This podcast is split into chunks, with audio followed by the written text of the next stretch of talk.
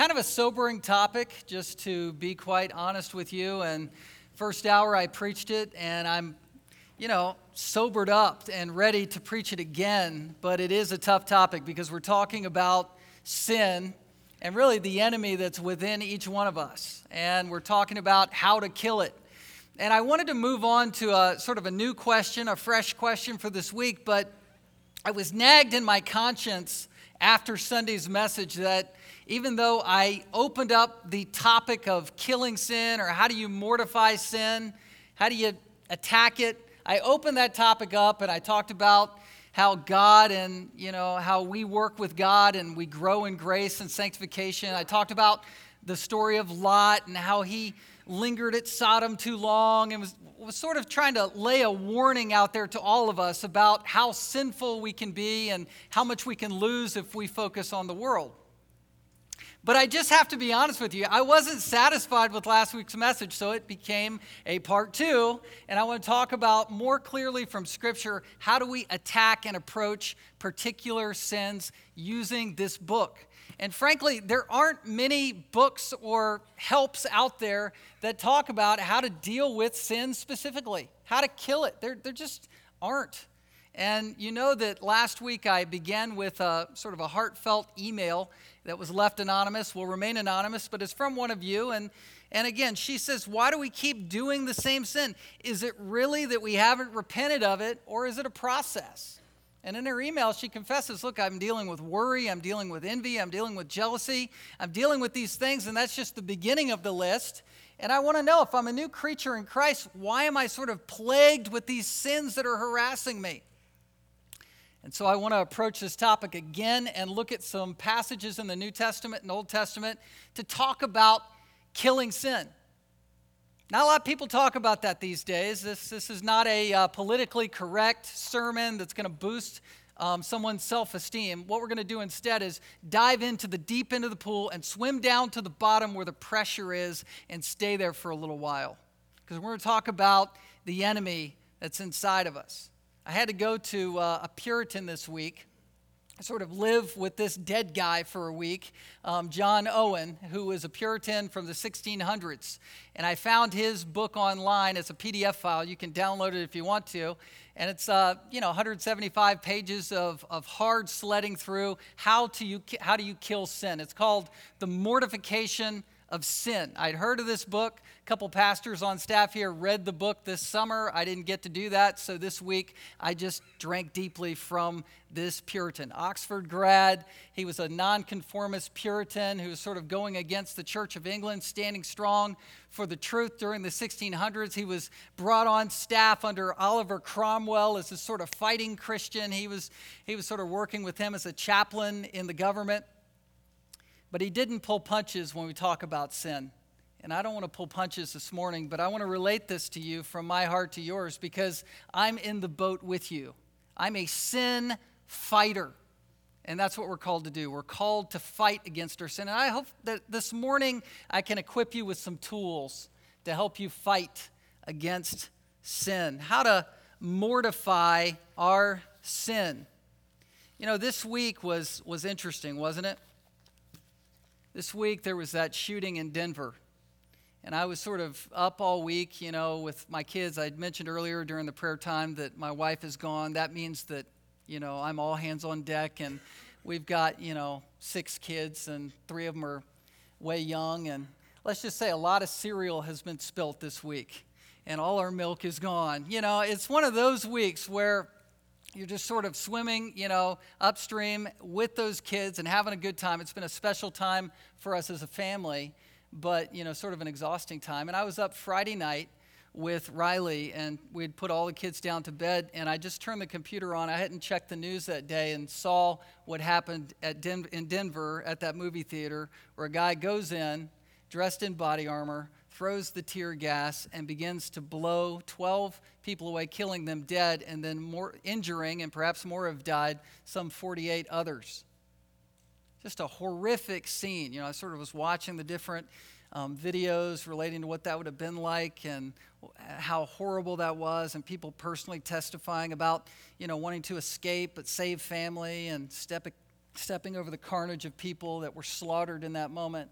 And Riley, who's turning 13, you know, I sort of exposed her to some of this, and she's saying, Dad, I don't get it. You know, he's a medical student, you know, sort of had a future in front of him, and why do he do this? How could somebody like this do this? How, how could this happen? I don't get it.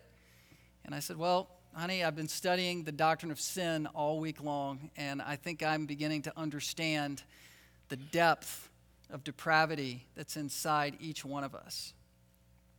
And even though it's hard to fully grasp and comprehend why someone would go that far in terms of their sin and their lust and their anger and rage, it's important for us to understand that this book is really the only source for us to understand a person's depravity or sinfulness. It gives us the window into where that comes from. It's not going to be because he was abused ultimately. I mean, yeah, those have effects on people. I understand that. It's not going to be because of a personality disorder. It's not going to be because of a chemical imbalance. Ultimately, Jesus says if you have anger in your heart that leads to murder, that's it. I mean, at the base of it all, it's that we are born in sin and left unbridled and unchecked by God's grace, that sin can go that bad or worse. That's what we're dealing with. And if we were to be totally, brutally honest, we would just say, you know what? Those kinds of sin seeds live even in me. Even as a believer, even though we know from Romans chapter 6 that the old man, the sinful nature was crucified. That old man died. And that our flesh is mortally wounded and will ultimately be eradicated or taken from us when we go to glory. We still have to face the fact that we have an enemy within. Our hearts are like a haunted house that's filled with some demons. And we're fighting against our flesh that's waging war against us. We got to understand that that sin problem is real. Look, turn over to Romans chapter 8. Let me just introduce you to some passages that talk about this fight that we're supposed to wage against our flesh. Verse 12 of chapter 8, Romans 8, it says, So then, brothers, we are debtors not to the flesh to live according to the flesh. For if you live according to the flesh, you will die. But if by the Spirit you put to death the deeds of the body, you will live. So there is the flesh that's inside of us, this, this remaining sin in our unredeemed humanness, our unredeemed physicality. There is this sort of fleshly spiritual realm that we are called and commanded to put to death. Turn over to Colossians chapter 3. Colossians 3. He begins chapter 3 talking about having a heavenly mindedness, but then he calls the Christian to action. Verse 5 Put to death. It's a command, it's mortify. Put to death, kill, therefore, what is earthly in you sexual immorality, impurity, passion, evil, desire, and covetousness, which is idolatry. It's a whole list of things that we are called as Christians to kill in our lives during our Christian life. Galatians chapter 5, one final passage just to open this up. Galatians, chap- Galatians chapter 5 speaks of the difference between living by the flesh and living by the Spirit. Look at verse 16. But I say, walk by the Spirit, and you will not gratify the desires of the flesh. For the desires of the flesh are against the spirit, and the desires of the spirit are against the flesh. For those are opposed to each other to keep you from doing the things you want to do. Got a war going on inside of us. The Holy Spirit lives in each believer. Romans chapter 6 Verse 12 talks about how the old man has died, has been crucified. It says, was crucified in order that the body of sin might be brought to nothing. So we're no longer enslaved to sin as believers, we're not under the slaveship of sin. It's not unbred. It's not that we're not convicted of our sin. But at the same time, if we were brutally honest and just sort of wide open with each other, we would have to admit that there is a warfare going on. There are times in our lives where it's as if we are coming out of our skin in an out of body experience, watching ourselves sin and going, I don't believe the person that I'm observing right now. Is that really me? Is my sin really that bad right now? I thought I thought I did away with that and yet it's still there. I'm still going in that direction sometimes. And I'm horrified by it. We all have that experience. That's what the Bible says we have going on in us. Look at Romans 7. This is Paul's testimony as a believer. There are many souped up theologians who want to talk talk the passage out of saying that Paul's a believer here. They want to say he can't be a believer, but he is a believer. Look at verse 22. He says, For I delight in the law of God, in my inner being. That's a believer. But, verse 23, see in my members or in his life, he sees another law waging war against the law of my mind, making me captive to the law of sin that dwells in my members. It's a real fight. It's a real issue, and I want to try to hit it and approach it sort of from the main principles that I found from this PDF file that I downloaded this week by John Owen. He helped me out a lot. Let's start with a few ideas, a few definitions. First of all, who is this for? Who is supposed to kill their sin? Well, believers are. In Romans chapter 8, again, looking at verse 12, Paul says, So, brothers, you're supposed to do this. Christians kill sin. Non Christians want to kill sin, but they can't kill sin. Christians are the only ones who are equipped to kill sin. We're the only ones who want to kill sin authentically. A lot of people want to deal with their guilt or sort of drink their guilt away or ignore their guilt or make excuses for their guilt or say, look, everybody's guilty, so nobody's guilty, make philosophies against their guilt. But true believers are supposed to attack their sin and deal with the guilt of their sin with the cross. We are. Brothers, he says brothers are supposed to do this. Only people who are alive spiritually can kill sin. You got to be alive to kill. So that's who he's talking to. Next, what do we kill? Well, we're killing the flesh. We're killing this unredeemed humanity that we're dealing with, that we're struggling with until we go to glory. Paul calls it in Romans 7 the law of sin, and I actually got that um, I get this idea that I'm about to talk about from another book that I used uh, this week. I kind of wrote my sermon and read this book, or most of it, last night. It's called The Enemy Within. There's only one copy left. I snagged this off the shelf earlier this week. But anyway, um, we'll get more if you want it. He, this guy, Kris Lundgaard, he also read a lot of John Owen and wrote a very popularized way to read it and understand it. I really recommend this book. Great book. But he talks about this law of sin that's in your members.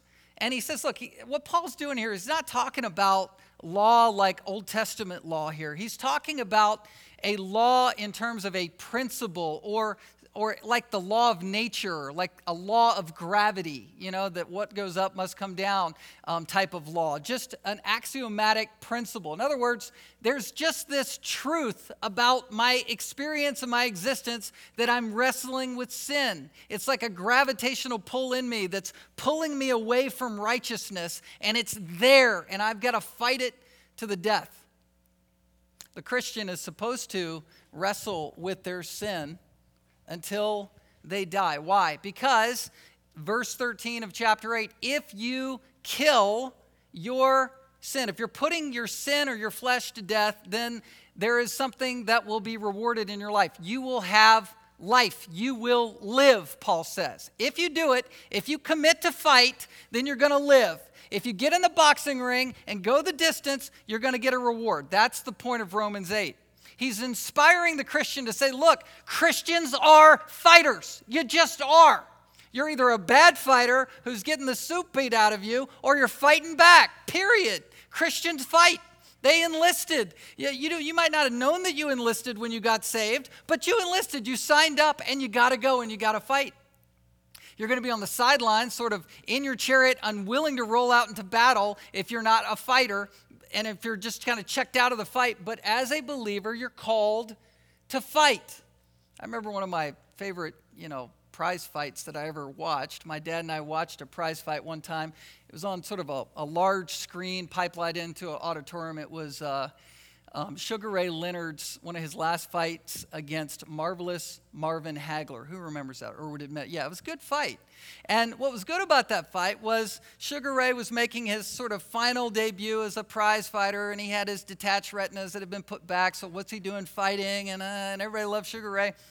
And Hagler, um, which you know he was sort of this you know, uh, people liked him and respected him. People didn't love him. But anyway, so they, but he was the heavyweight champion of the world, like, or the middleweight champion of the world. So they're fighting, and Sugar Ray's dancing around the ring and, and hitting him. And it was just that Sugar Ray Leonard would not give up through the whole thing. Hagler kept coming and throwing these bombs, and, and Sugar Ray didn't give up. And he went the distance, went all the rounds, and by a split decision, won. Somebody rebuked me last hour and said, you know what, I don't care what the judges said marvelous Marvin, Marvin Hagler won, but it doesn't matter. Sugar Ray went the distance. And as Christians, you know what?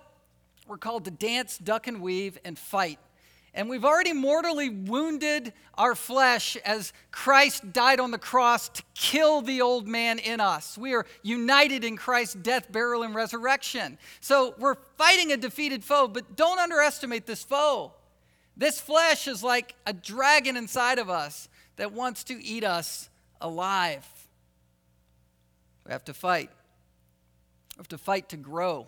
If you're not growing, it probably means you're not fighting. John 15 says that Jesus prunes back the branches. He's the vine. You have God, the vine dresser, and, and God, as the vine dresser, is pruning back our fruit as we abide in Him so that we can produce more fruit and fruit that will remain. We're supposed to produce fruit in the Christian life.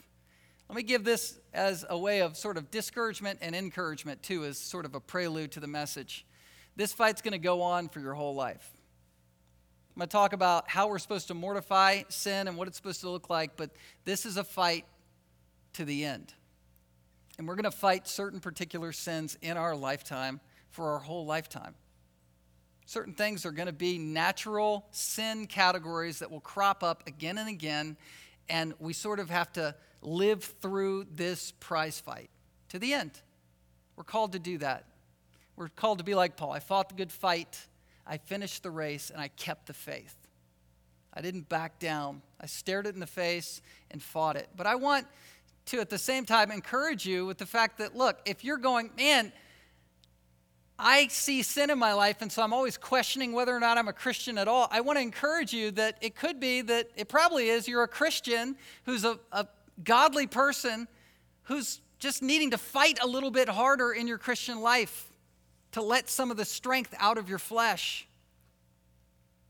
And you're not crazy if you think, man, why do I believe in Jesus and at the same time still do these sins? Well, that's normal in the Christian life. And I sort of want to lay the groundwork for you to be normal this morning but to also challenge you to be a more aggressive fighter and be more on the attack. Okay, so what does it mean specifically to mortify sin?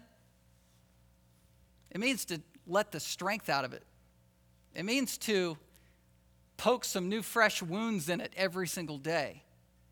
We're not going to ultimately defeat it, but with God's help, we help it die throughout our Christian life. Philippians 3 is where Paul said, This one thing I do, forgetting what lies behind, I press for the mark, for the goal to be like Jesus Christ, right?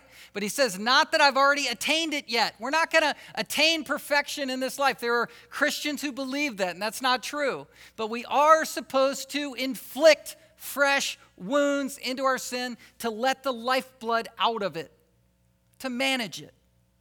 This is how John Owen put it, and it's on your handout that's enormous. I understand that. I make no apologies for that. If you read the book and did what I did, you'd make a giant handout too. But here's the uh, quote on the screen as well. I love it. It's, a, it's an analogy of like sin being nailed to a cross and writhing there and dying. He says, as a man nailed to, as a man nailed to the cross, he first struggles and strives and cries out with great strength and might. But as his blood and spirits waste, his strivings are faint and seldom, his cries low and hoarse, scarce to be heard. Then he goes on, he says, When a man first sets on a lust. This is when he's attacking sin. When, a man first sets on a lust to deal with it, it struggles with great violence to break loose. It cries with earnestness and impatience to be satisfied and relieved. But with by mortification, the blood and spirits of it are let out. It moves seldom and faintly, cries sparingly, and is scarce heard in the heart. It may have sometimes a dying pang that makes an appearance of great vigor and strength, but it is quickly over, especially if it be kept from considerable success. That's the goal. That's what we're talking about. Draining the life out of the old man, taking on habitual sins, habitual lusts that have been ignored, and we let them go, and we have to instead take them on. How do we do this? Well, what I learned from John Owen and what helped me inform these passages that say, hey, kill it. Okay, what do I do? You know, I used to read, okay, it says kill it. Now, what do I do? Well, what we're supposed to do is we're supposed to think really hard and meditate really hard on Scripture. And in doing that, you will begin to put to death the sin in your life. I'm going to call you, we're diving into the deep end of the pool this morning. Just pretend we're in Fairbanks. We're diving into the deep end of the pool. We're swimming down, if you've ever done this, down to the bottom, and we're going to feel some pressure. And that's really important to get down there if you're going to do some damage against your sin. You got to be willing to talk about and think about and meditate on some hard issues. And here's three categories. First of all, you have to think hard about your sin. A lot of churches want to talk about grace and Grace changes everything, and I'm all about that, and I love the grace of the gospel, but you got to start with sin before you can really understand grace. If you want to deal with sin, you got to name it biblically. You got to understand what it is. You got to understand the depth and ugliness of it. You got to be willing to think hard about sin and its implications. You got to. If you want to, you want to deal with it. This is why a lot of people don't feel fixed in their life. It's why a lot of people turn to other solutions that the world offers is they won't just call it what it is and call it sin. That's where you got to start. First of all, here's how you shouldn't think about sin, how not to think about it. I kind of want to do this. There's some overlap in these categories. The three categories, by the way, are these you got to think about sin, you got to think about self, and you got to think about God. You got to think about your sin, yourself, and your God if you want to be mortifying sin. And that's what the epistles call you to do. These commands to kill sin are really sort of an action step to what all of a letter is talking about. All of Colossians, all of Romans is building this gospel picture about our sin, ourself, and our God. And we've got to think hard about those categories in the context of all of the gospel to be mortifying the sin. First of all, here's what you're not supposed to do. You can't start out and say, I'm going to kill sin and, and say something like this. You know, I'm really okay. I'm really an okay guy. Really, I'm, I'm kind of, you know, on the sin spectrum on the gooder side. You know, you can't do that. And that's what our desperately wicked, Jeremiah 17, deceitful heart tells us to do. I'm okay, you're okay, it's all good, right? I'm just in good company with David, right? The sinful, lying, adulterer king who God loved anyway, and so I'm in good company with him, so I'm not going to think about it. It gets you nowhere. It gets you nowhere. You're not in the fight.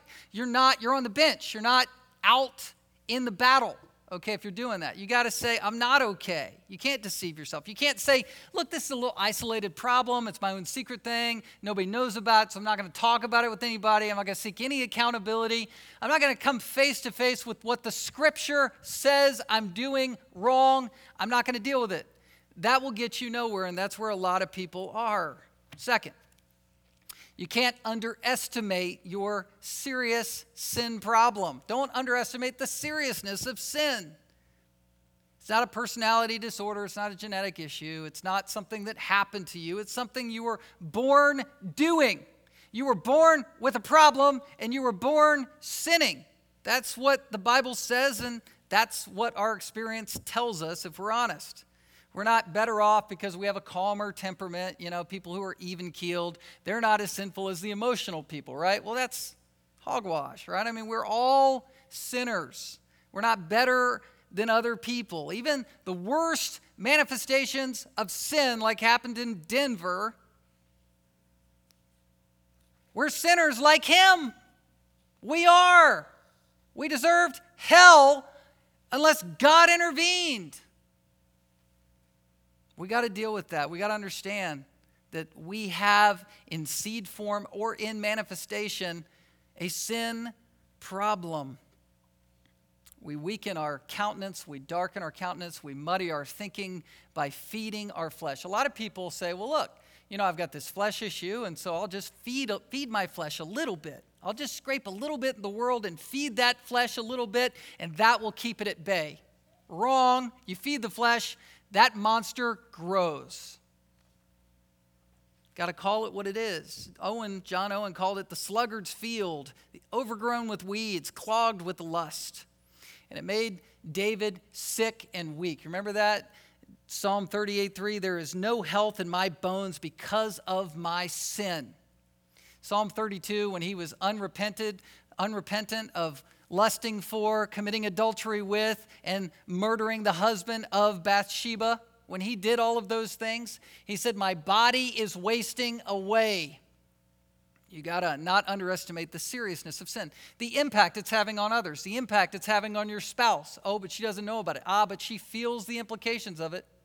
The impact it's having on your children, the impact it's having on your community, the impact it's having on your God as you grieve the Holy Spirit. Number three, you can't kill, kill sin superficially. You say, well, I'm going to trade up. You know, I'll, I'll just, I'll kill this one, but oh, I'm going to leave this one in my back pocket. Can't do that. It's got to be a comprehensive, a universal approach where you're, you're saying, I'm willing to kill and stick a sword in any of these sins. Oh, I'm Abraham's child, the Jews said to Jesus. Jesus said, Look, your, chi- your, your childhood is one where your father is the devil. You can't trade up. You can't use rational arguments and say, well, because I've gone to church, because I've been baptized, because I've taken communion, because I've listened to another long sermon, because I've given money, you know, I'm okay. You can't do that. Rational arguments are, are arguments to try to kill sin superficially. You know what you got to do? You've got to hate sin. You got to stare it in the eyes and say, you know what? I hate it. And you can't just hate it like in histrionics and in fits of anger about it. You got to really just choose that, yeah, I'm going to be kind of down on the enemy my whole life. Hate what it does to me. I don't like it, and I hate it. And so I'm going to deal with it. And that's the first step in mortifying sin. How not to think. Now, here's how you're supposed to think about sin. Number one, you need to have faith to see the depth and ugliness of it. You got to approach sin by faith. Remember, those who are alive are the ones who can kill it. You got to see not just sin superficially. A lot of people see that. Unbelievers see that. You got to see sin through the eyes of faith where you see the sin beneath the sin.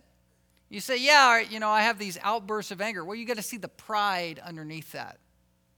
And that comes by putting on the Holy Spirit glasses, where you look at your own heart and say, Lord, and you know, you hate to pray this prayer, Lord, show me my pride because typically the way he answers it is he splashes it out in front of somebody else so that you're sure to see it. And you see the pride and you say, Lord, I want you to kill the weed, I mean, the root of the weed and the weed. I want you to kill it all in all of its ugliness. Otherwise, we're just going to kill it in the superficial way and it will just crop right up. You know, that, there are times where I've gotten sort of mad at my sins and mad at myself, and I want to sort of create an intervention. You ever do that? You say, okay, no more. It's over. You know, tonight's the last time, you know, never again. And you do this thing and it just it just doesn't get it done. It's got to be that long-term commitment to say I'm thinking hard about this for a long time. John Owen talked about those kinds of expressions of dealing with sin like this. He said it's like an enemy assassin going into the enemy's camp and killing, you know, sort of the chief in the camp. And suddenly the different guards find out that that person's been assassinated and they, they get up, get all crazy in histrionics. And all the while, the assassin is rolled over into the shadows, waiting for things to calm down again and quiet down so he can make another kill. There's nothing new under the sun you know, emotion and anger and sort of getting mad at your sin isn't going to kill it. You got to do it in faith. And you say, Lord, help me. Help me. In humble dependence, help me to see the depth of my sin. You need to see sin as lust, as something that is craving, a craving in your life. It's a habitual craving. James 1 talks about this how sin, once it starts, it's sort of like opening the door and water pours through, and it's kind of unstoppable once it gets rolling. Now, we can kill it at the front door by shutting it, but sin, once it's perpetuating in your life, it will have an effect. What we sow, we will reap. If you sow in the flesh, you'll reap corruption, Galatians 6 says. So we got to kill it at the root, go back to the door.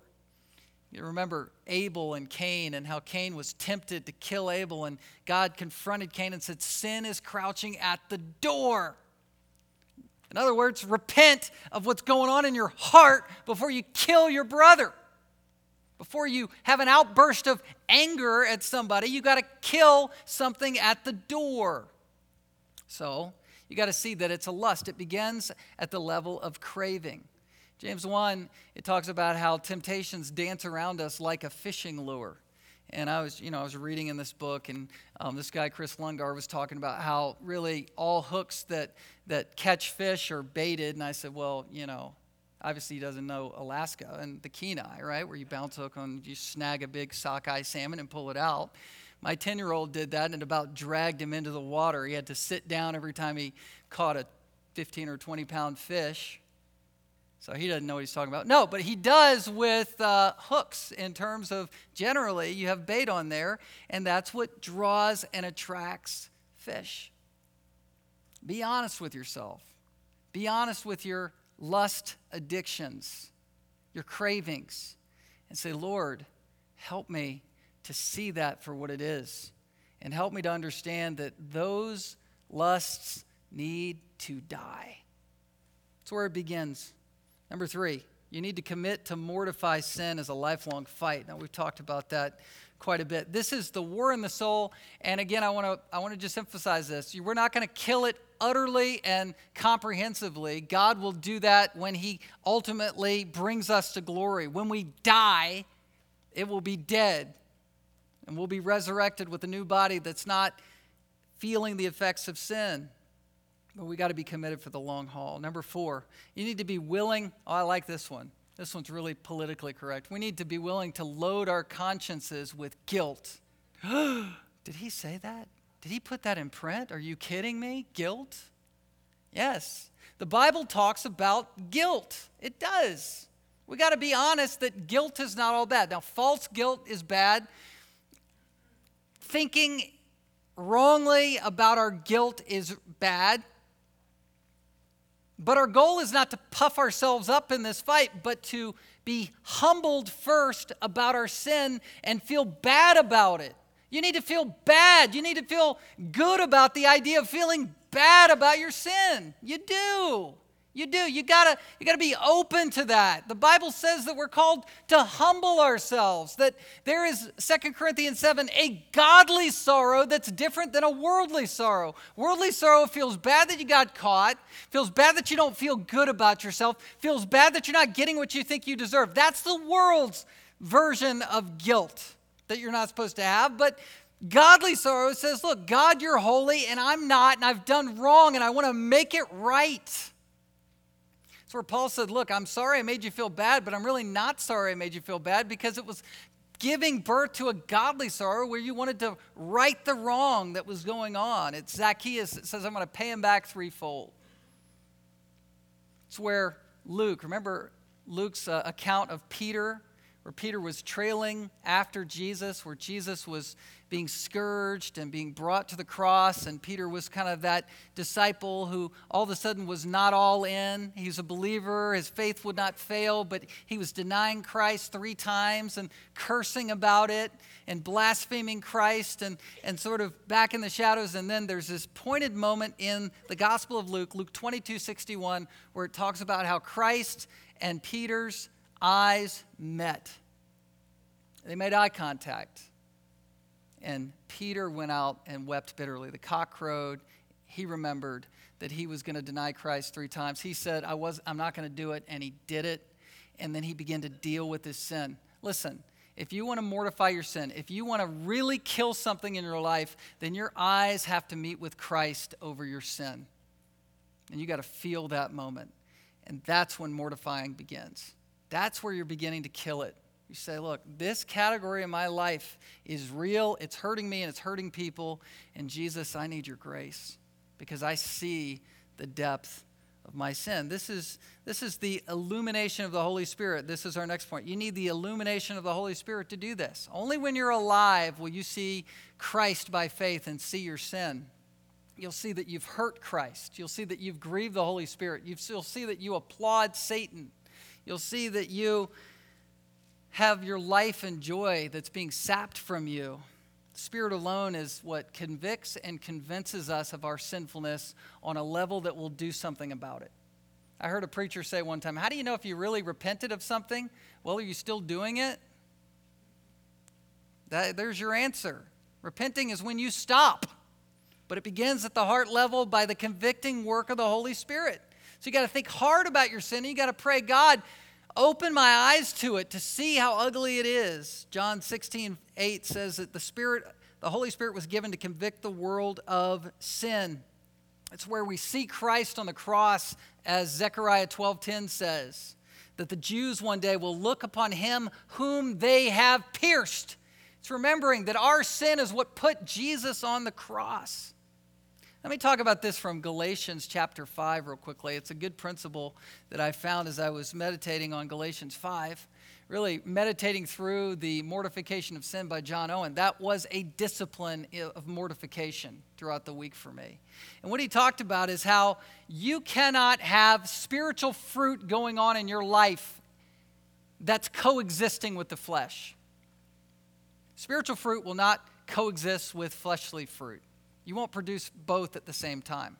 So the key is to have the spiritual fruit in your life overwhelm the fruit of the flesh. Remember, verse 17, there's a war going on between the flesh and the spirit. And the spirit, by the way, it says that he desires to oppose the flesh. Look at verse 17. For the desires of the flesh are against the spirit, and the desires of the spirit are against the flesh. So the Holy Spirit's on your side. He's coming alongside you. He wants to convict you of sin. He wants to show you the ugliness of it. And He wants you to depend on Him and say, I'm going to walk by the Holy Spirit. And as you do that, the fruit of the flesh will be crowded out of your life. These things are evident. Verse 19 immorality, impurity, idolatry, etc. You can read jealousy, fits of anger, dissensions, divisions. Verse 21 drunkenness, orgies, things like these. If you don't care about this issue, then you might not be saved, it says. Those who don't care about these sin, lust patterns in their life, they won't inherit the kingdom of God because they're not the real thing. But for believers that care about this sin issue in their life, verse 22, you have the fruit of the Spirit love, joy, peace, patience, kindness, goodness, faithfulness, gentleness, self control says verse 24 and those who belong to christ jesus have crucified the flesh with its passions and desires.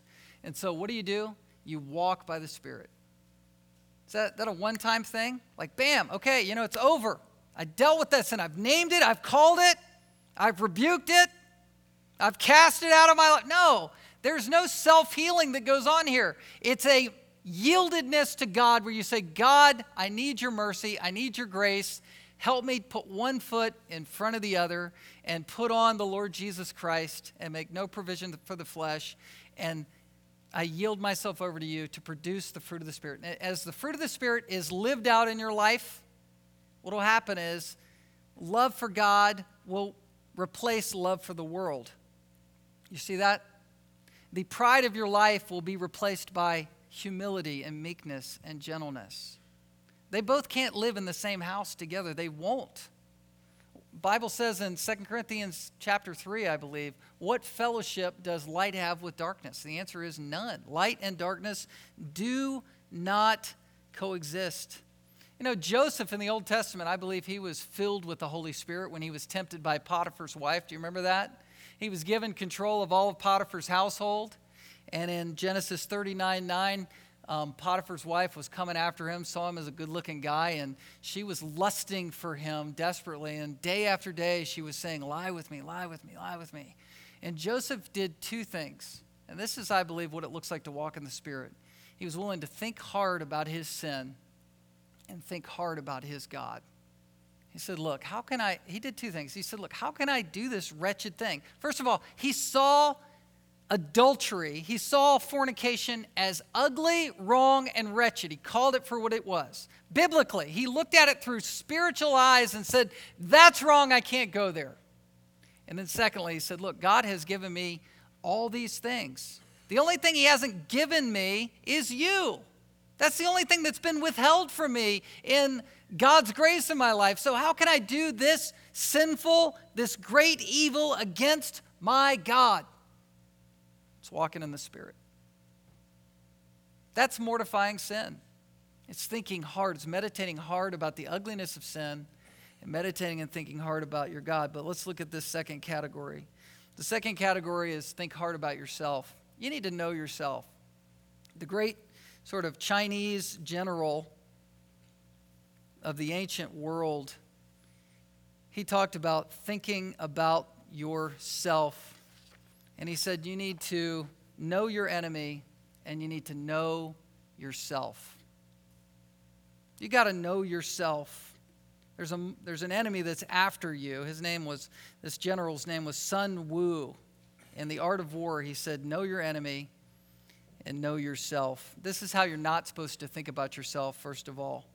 It's not mortification when you say, and this is some overlap here, when you say, I'm really not that bad. Again, you got to start with the fact that you are. Number two, it's not mortification when you believe with enough commitment and effort, I can correct my problems. Oh, you'd never do that, right?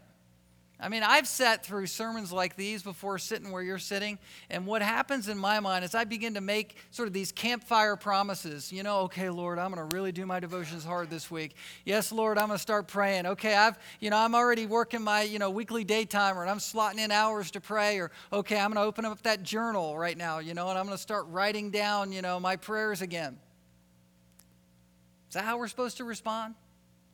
We've got to be careful. This is not a call to duty, this is a call to desperation. It's a call to humility before your God. And sanctification and growth, again, as last week I talked about, is a combined effort. You're going to war against your flesh with God against your flesh, against your enemy.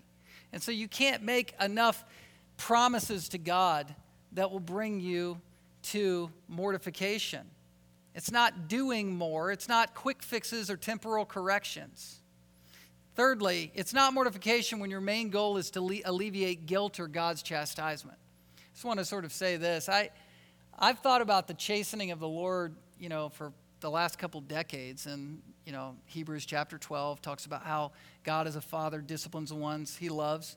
And really, I don't, I don't know exactly when God is chastening me. And I don't really believe the Bible tells us that we're supposed to know when he's chastening us. You ever think that? You know, like, oh, is this chastening? Or is this just a trial? Remember Job, his whole life fell apart? That wasn't the chastening hand of God. John 9, the man was born blind, but you know, it wasn't because of his sin.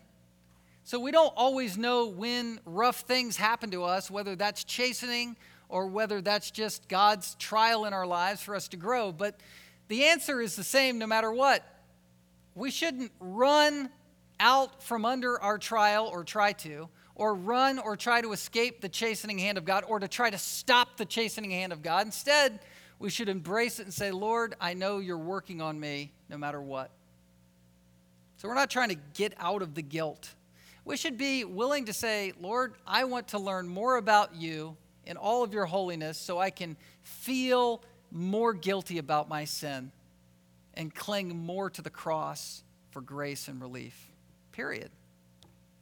You got to be open that way if you want to go into the battlefield. Again, I said I was going into the, the, deep end of the pool. This is not, you know, how to win friends and influence people sermon. This is like, hey, are you going to come back next week sermon? Because I, I want you to deal with your sin and I want you to find relief, but you got to start with being brutally honest with yourself. You can't, number four, use mortification. You're not mortifying sin when you superficially apply God's word. You ever do that? Okay, I'm going to go to my promise box and like find a promise and, and just, Lord, make this make me feel better.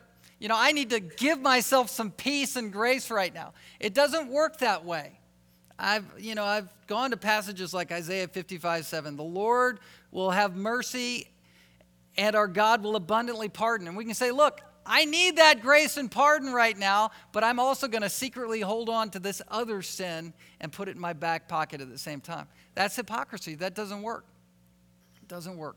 God is the one who is our yes and amen. He is the one who speaks to our heart and gives us peace when we are first honest with our sin, honest about it, and honest about ourselves. Yep. Here's how you're supposed to think about yourself. Number one, you will sacrifice God's power and peace without mortification. We've talked about that. Number two, you must become a practical expert on your sin. You need to be committed to learn your lust habits. What you do. When do you have anxiety? When do you have outbursts of anger? When do you when are you tempted to lust for other people? When do you feel sorry for yourself? When are you going away from God? And practically it is important to use the discipline of journaling to write those things down and think about it. Go and become accountable with a trusted source, a trusted friend, and talk to that person about your sin so that you can be accountable to think about it and grow. That's where you got to start.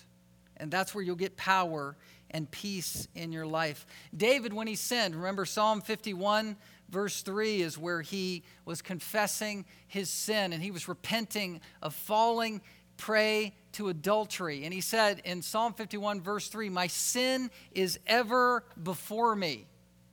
His repentance meant that he was willing to acknowledge his sin and have it close to him. He wasn't trying to ignore it, deny it, trade up for it, throw it away, forget about it, talk himself out of it, rationalize about it, philosophize about it just talk about grace. I don't want to talk about sin. He didn't take that posture. He said, No, God, I need your grace, and your, my sin is ever before me. I get it. And he dealt with it face to face. That's when you're mortifying. That's what Paul is commanding the church as believers to do. I think a lot of times we're, we're willing, we're not willing to deal with it. Number three, you must regularly replace habitual sinful attitudes with godly attitudes. You know what this is? This is the put off and put on from Colossians and Galatians and Romans 13. Romans 13 says, Put on the Lord Jesus Christ like you're putting on a garment and make no provision for the flesh. It's the idea look, don't feed your flesh, don't, don't scoop it a little bit of the world to make it try to calm down. Don't do that. Instead, reject it and be Christ. Remember, Paul said in Philippians 1 to live is Christ and to die is gain. You have to retrain your heart affections, what you love, and you have to say, look, I am now committed to humility, and I don't want to love my pride anymore. I, don't, I want to replace it. I want to throw off pride and try to put on humility. I want to throw off anger, and I want to put on patience. Remember, you want the Holy Spirit's fruit to overwhelm and crowd out the fruit of the flesh. You want to give up sensuality. Okay, Lord, forgive my sensuality, my desire for the flesh, and instead fill my heart with, with purity. Lord, let me not think like the world. Let me think heaven instead. Colossians 3 gaze up at Christ. All right, number four. You must inform your conscience with the Bible. Again, we've talked about this. Guilt is not always wrong, and guilt can be the grace of God in your life. Guilt is part of how God works in our conscience, right? Even the world has a conscience at some level. There are some sins in the world that the world is still shocked at, but not many. They were shocked at what happened at the movie theater, okay? but they're not shocked at the abortion clinics anymore. There is a conscience, though, and we as believers of all people need to inform our conscience with the Word of God. We have a sense of right and wrong in our hearts, but we have to inform it biblically. One of the best books I've read by John MacArthur is a book called The Vanishing Conscience, and I would recommend that book. It's not a very, very publicly or popularly known book, but it's a great book. And he gives this illustration about the conscience and how you can inform it. I actually read that book when I was dealing with, I think, you know, this issue of mortifying sin in my own life as a young Christian. And I, I didn't know whether or not my guilt was good or not. And I, the more I learned how to inform my own heart with the Bible, the better off I was. Sort of the overarching illustration from that book is this it was the idea of a, a commercial airliner that crashed into a mountain because they ignored the warning signs. In 1984, the Avianca Airlines jet crashed in Spain. Investigators studying the accident made an eerie discovery.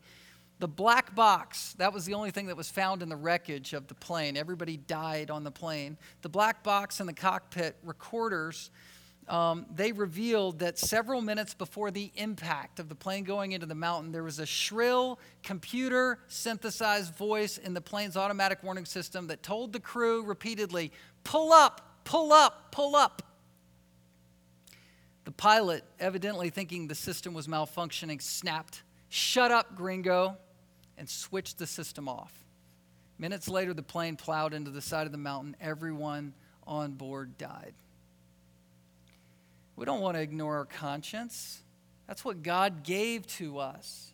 But for us to rightly mortify sin, we have to think hard about these categories biblically in our own hearts. And as we do that, as we think about our sins, we think about ourselves, and we think about our God biblically, guess what happens? You are finding yourself fighting the battle and mortifying sin. You're draining the lifeblood out of your flesh. It's more nailed to the cross than it was before if you're willing to go these places, these hard places, biblically. Last category, quickly, is we need to think about our God. This is how you shouldn't think. You shouldn't think of God as um, unnecessary to mortify your sin. You shouldn't think of God as obligated to you because of your spiritual discipline. We kind of talked about that already.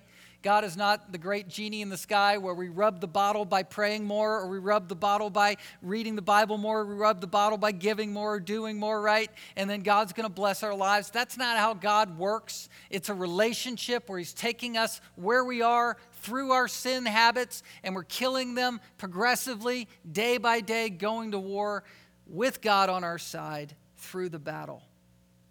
How are you supposed to think about God? Number one, He's sufficient. He's enough. You know, when you really grapple with your sin biblically, its ugliness, and you really grapple with how wicked your own heart is, and then you see that God still wants you anyway, and He gave you grace anyway, and He adopted you anyway, and He saved you anyway, and He killed the old man anyway, and that old man is mortally wounded, and He's going to redeem you anyway, no matter what happens. When you start to see that happen in your own heart in your own life, you understand the sufficiency of God in Christ. His grace is enough. That's where it overwhelms your heart with joy that you realize He wants you. And the Spirit wants to oppose your flesh. Apart from God, you can do nothing. John 15, 5. Repentance is a gift of God. Here's a, here's a recommendation. Again, it kind of connects with our bookstore. We got a book out there um, by A.W. Pink called The Attributes of God. It's a great book. If you've never read theology or again, swimming in the deep end of the pool, I would recommend, you know, whether you do it in a small book or a big book, that you begin to learn about your God. The church is sort of, it has emptied itself of a full knowledge of God.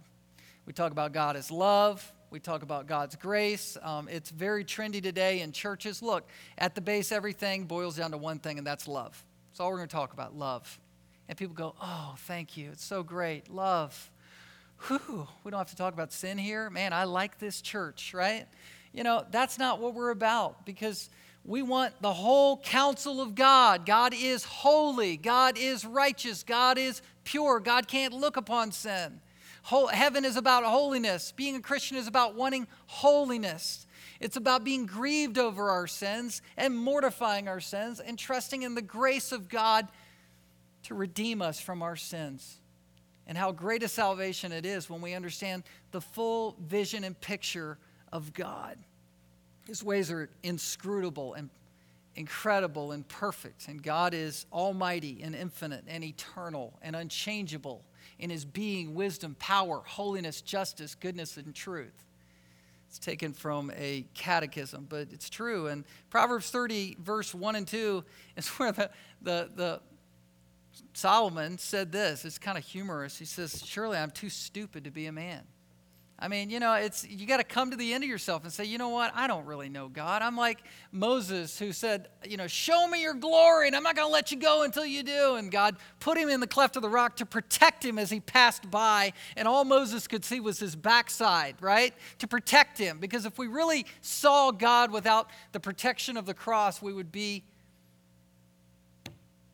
gone, destroyed forever. And yes, we've had the lights turned on because of the gospel, and we do know God more clearly because of the face of Christ, but we dare not become proud in this.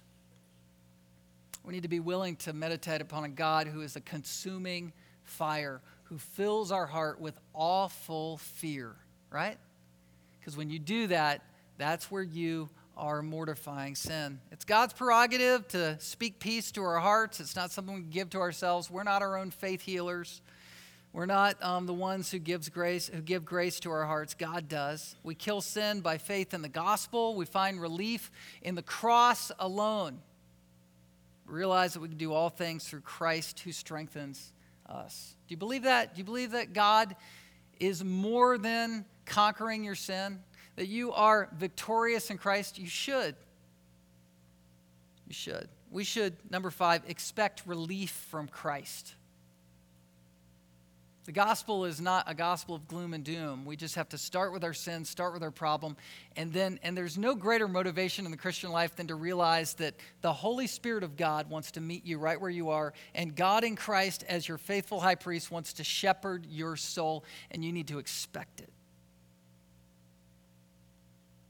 John Owen said, a beggar, he, he lays in the right place where people will actually give money and alms to him, and he expects it. And that's how we need to be. Now, here's my last point. My last point is this, and I stole this from D. Martyn Lloyd-Jones, who wrote a great book called Spiritual Depression. And he basically said this you need to talk to yourself, not listen to yourself. Your heart's going to condemn you, you're going to have all kinds of unbiblical thoughts condemn you and curse you and drag you down, but ultimately you have to use the Word of God to say, Yes, I know my sin is ugly. I know I have a bent towards certain sins. I know I go places or think places that I shouldn't think, but Lord, give me the grace and mercy of the cross. And you need to say, Look, when I'm tempted to go in a certain direction, this is what I do. I go, That's not who I am right? When you have that out of body experience and you see yourself and you go, that's ugly, you need to be able to talk to yourself and say, no, I am a Christian. I'm a blood bought child of the King. Amen? That's what you got to tell yourself. Talk to yourself. Don't listen to yourself. Tell yourself the gospel every day of your life and you'll find grace. Let's pray. Father, we thank you for this time in your word. And it has